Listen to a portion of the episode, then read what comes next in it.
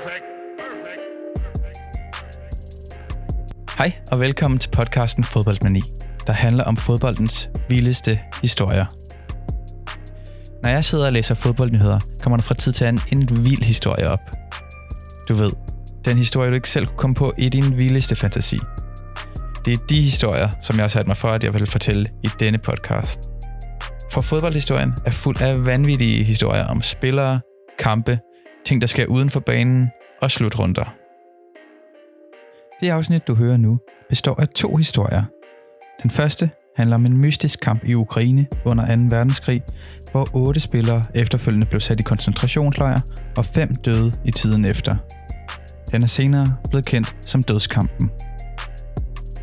Og så får du en lille skør historie om en ekscentrisk klubejer i de lavere romanske fodboldrækker, der havde en vanvittig plan for, hvordan han skulle stoppe baneløbere.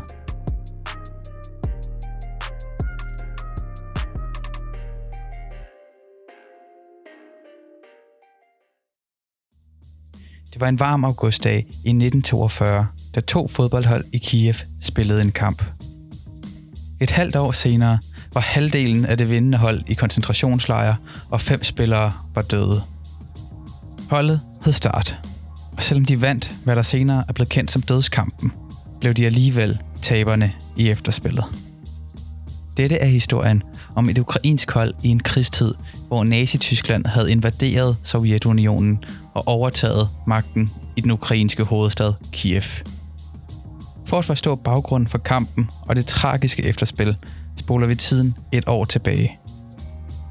Vinden havde fået fat i en bunke blade, der nu virvler rundt i luften. Vejret var som det plejede denne tid på året, men alligevel var alt anderledes. En mand traver ned ad gaderne. Luften dufter af en blanding af nybagt brød og os fra den lastvogn, der lige er kørt om hjørnet med ladet fuld af tyske soldater. Nogle måneder forinden havde Nazi-Tyskland invaderet den ukrainske hovedstad og overtaget magten. 600.000 sovjetiske soldater blev taget som krigsfanger i slaget om Kiev. Tyskerne indførte strenge regler om, at alle mellem 15 og 60 år skulle i arbejde. Manden drejede rundt om hjørnet. Han var nær faldet over en mursten fra det ødelagte hus til højre for ham. Han var langt væk i sine tanker, og han kunne mærke sommerfuglene flyve rundt ned i hans mave. Han gik hen mod en port, hvor en tysk soldat stod og holdt vagt udenfor. Hvad er dit ærne? spurgte soldaten. Det er min første arbejdsdag i dag, svarede manden. Soldaten spurgte, hvad hans navn var, og han svarede, Nikolaj Trusevich. Trusevich blev lukket ind af den tyske soldat. Da han kom ind ad porten, blev han mødt af Josef Kordik, direktøren for Kievs største bagerifabrik. Smilende kom Korte ham i møde. Velkommen til, herr Trusevich, sagde han, før han med armene viste, at Trusevich skulle følge med den vej. Det er en fornøjelse at møde dem, sagde Kordik, før han fortsatte. Jeg troede egentlig, de ville være højere. For Kordik vidste udmærket godt, hvem Trusevich var. Han kunne kende navnet fra, når han læste sportssektionen i hans daglige avis. Der kunne han læse om Dynamo Kievs præstationer og deres ultrapopulære målmand uge efter uge. Men da tyskerne tog kontrollen over den ukrainske hovedstad, blev sovjetiske klubber og organisationer opløst. Det gik blandt andet ud over hovedstadens to store klubber, Dynamo Kiev og Lokomotiv Kiev. Efter opløsningen af Dynamo Kiev måtte målmanden Nikolaj Trusevich finde et arbejde for at kunne putte mad på bordet hjemme hos hans familie. Og da han så annoncen for brødfabrikken, han lige var trådt ind på, som garanterede medarbejdere og deres familie normale rationer af mad, så var valget nemt. Efter Trusevic fik job på fabrikken, kom flere tidligere Dynamo Kiev-spillere også på lønningslisten. Trusevic var holdets mand og havde lagt et godt ord ind for dem. En dag han var på vej hjem fra job, mødte han fodboldtræneren og sportsreporteren Georgi Svetsov. Tyskerne havde åbnet op for, at man i Kiev nu måtte starte nye sportsklubber op. Svetsov havde startet klubben RUK. Og Svetsov havde et tilbud til Trusevic. Han ville have ham med i hans nye klub. Trusevic havde dog hørt rygter ude i byen om, at Svetsov var nazisympatisør, og derfor takkede han pænt nej tak til tilbuddet. Svetsov trak en sur grimasse og vendte om og forlod stedet i raseri. Da Trusevic mødte på arbejde dagen efter, kunne han forstå på flere af sine tidligere holdkammerater, at Svetsov også havde kontaktet dem. Alle havde ligesom Trusevic takket nej. Direktøren Kordik havde overhørt samtalen blandt de tidligere Dynamo Kiev-spillere. Og der fik han en idé. Brødfabrikken skulle da selvfølgelig have et fodboldhold. Det var jo oplagt. De havde jo nogle af byens bedste fodboldspillere. Spillerne var åbne for ideen, og begyndte i de følgende uger at træne fodbold igen. Klubbens navn blev Start, og der var ikke kun ansatte på bagerifabrikken, som kunne spille med på holdet. Der var blandt andet også politibetjente og togførere i klubben. Derudover kom der senere også tre tidligere spillere fra Lokomotiv Kiev til. Det viste sig sjovt nok at være en stor fordel at have tidligere topfodboldspillere med i klubben. I sommeren 1942 spillede Start syv dokumenterede kampe. Klubben vandt alle kampene med en målscore på 37 mål for og 8 imod. Den 6. august 1942 skulle de dog spille en kamp, der var anderledes. De skulle spille mod holdet Flagelf, der bestod af tyske soldater udstationeret i Kiev. Start vandt overlegent kampen 5-1. De tyske soldater var rasende og arrangerede straks en revancekamp tre dage senere. På plakaten for kampen annoncerede tyskerne, at de stillede et stærkere hold. Det blev dagen for revancekampen. Fra omklædningsrummet kunne startspillerne høre cheferhunden gø. Atmosfæren var en helt anden end til kampen tre dage forinden. Trusevic plejede at snakke højt og gejlede holdet op inden kampen. Men den dag sad han med en nervøs mine hen i hjørnet. Ind ad døren trådte en officer i Gestapo-uniform. Han meddelte, at han var kampens dommer, og at startspillerne skulle strække armen i vejret og hejle i en ceremoni inden kampstart. Spillerne stirrede forbløffet på Gestapo-officeren, inden de modvilligt accepterede. Efter at nazisten forlod omklædningsrummet, hæv startspillerne røde spillertrøjer op af deres tasker. Røde trøjer, der symboliserede den kommunistiske ånd.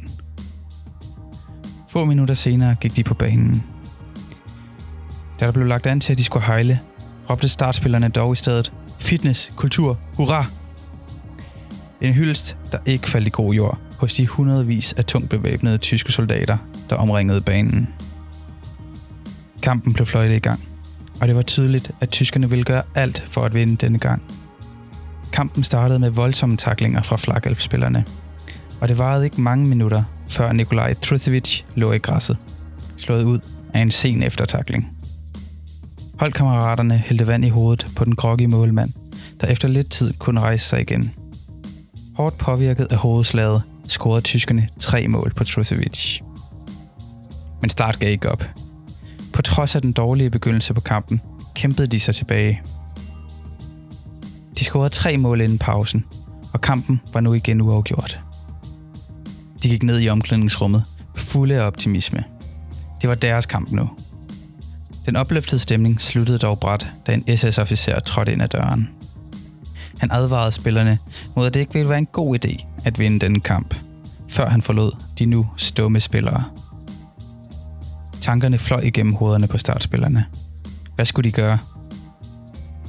Så rejste Trusevic sig op. De skide tyskere skal ikke tro os, sagde han og fortsatte. Nu går vi ud og viser dem, at vi ikke bøjer os. Nu går vi ud og vinder den her kamp.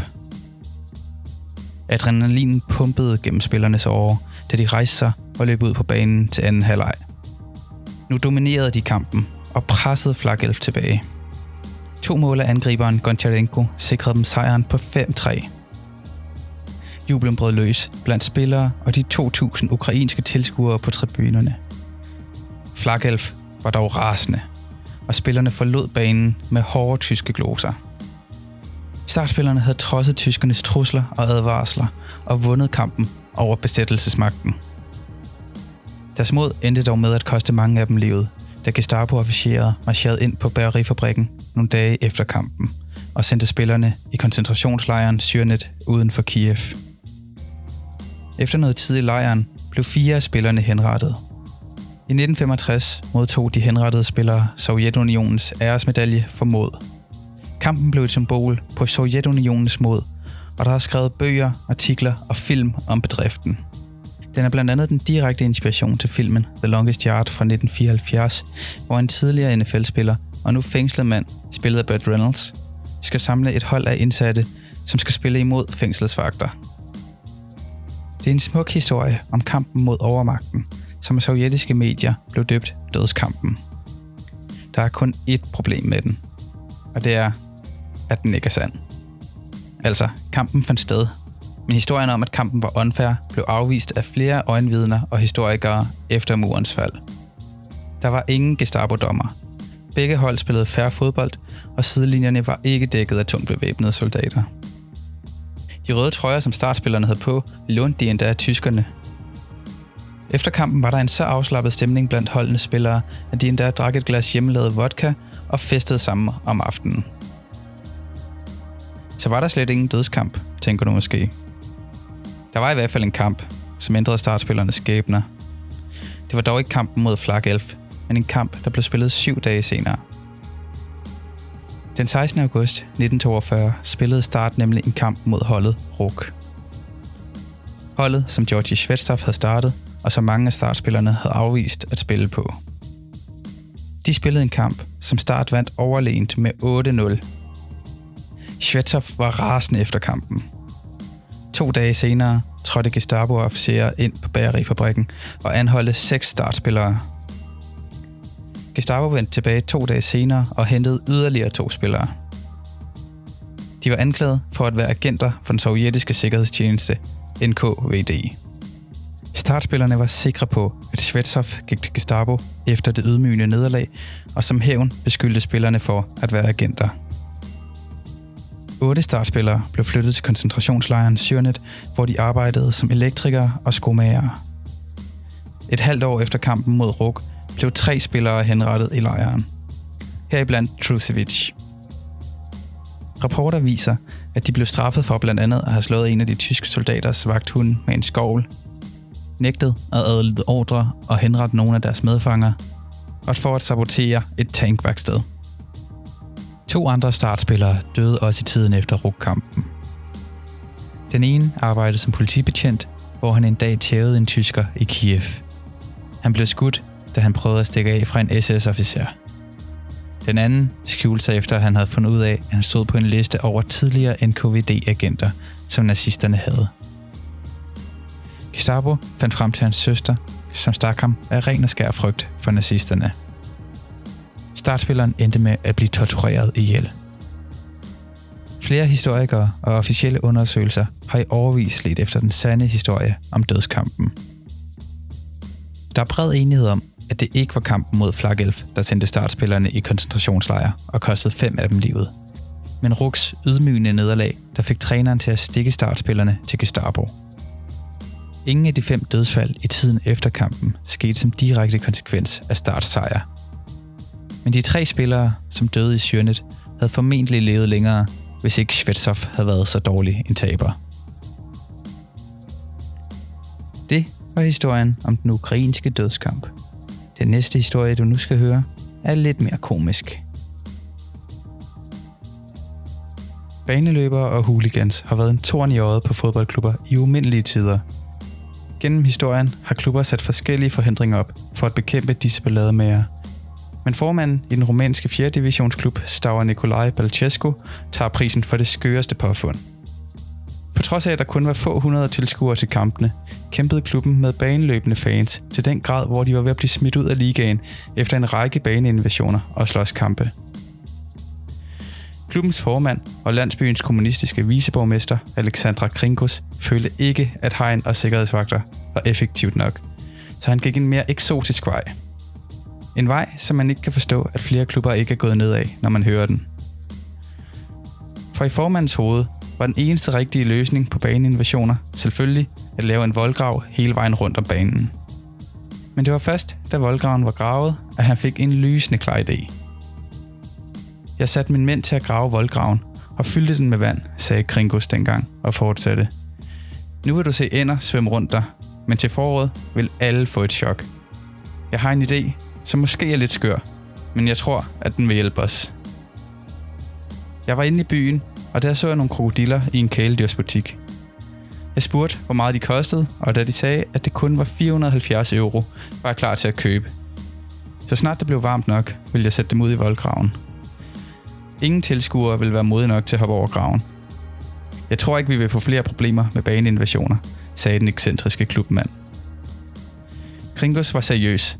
Det er ikke en joke, sagde han, når journalister og fans spurgte ind til det.